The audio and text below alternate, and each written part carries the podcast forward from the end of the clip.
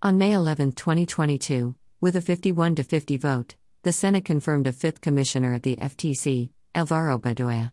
That means the FTC, unlike the FCC, is now back at full strength, with a full complement of five commissioners. Three are Democrats, two are Republicans. And by the looks of things, the new look FTC will be more aggressive in pursuit of telemarketers and robocallers than during the Trump administration. That, of course, is a good news bad news situation. All Americans can agree that scam calls need to stop. But there is good cause for concern that an overly aggressive FTC might stymie an already rocky economy. But let's dive in here. First, who is Alvaro Bedoya? For some background, Alvaro Bedoya was the founding director of Georgetown Law's Center on Privacy and Technology. In addition, Bedoya co authored a 2016 report on the use of facial recognition by law enforcement and the risks that it poses to privacy, civil liberties, and civil rights. Bedoya graduated from Harvard University and holds a JD from Yale Law School. Second, what is the impact of Bedoya's addition? Well, prior to Bedoya joining the commission, the commission was headed by only four commissioners Lina M. Khan, chair, Noah Joshua Phillips, Rebecca Kelly Slaughter, and Christine Wilson. While Linda M. Khan and Rebecca Kelly Slaughter are Democrats, Noah Joshua Phillips and Christine Wilson are Republican. I'm sure you guys can see how this was problematic. If Khan wanted to anything that needed the Commission's vote, she would need at least one Republic to support it, or the vote would end up in a gridlock. However, Khan would still be able to push things along that didn't need the other commissioners' vote.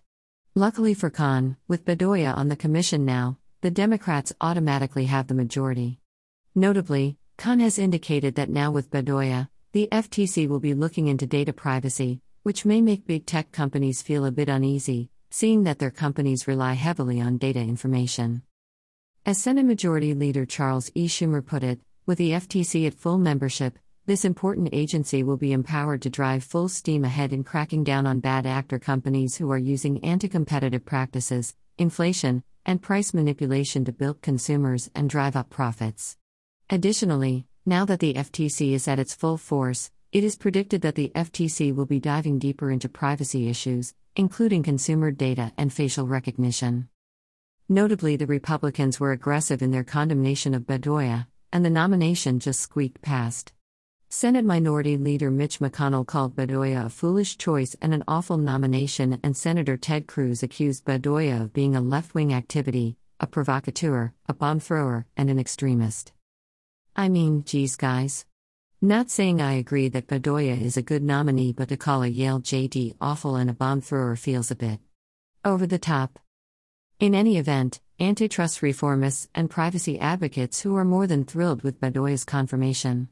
Stacy Mitchell, co-director of the Institute for Local Self-Reliance, stated alongside Chair Lina Khan and Commissioner Rebecca Kelly Slaughter, we can finally envision an effective FTC that plays a vital role in leveling the playing field and restoring our nation's economy.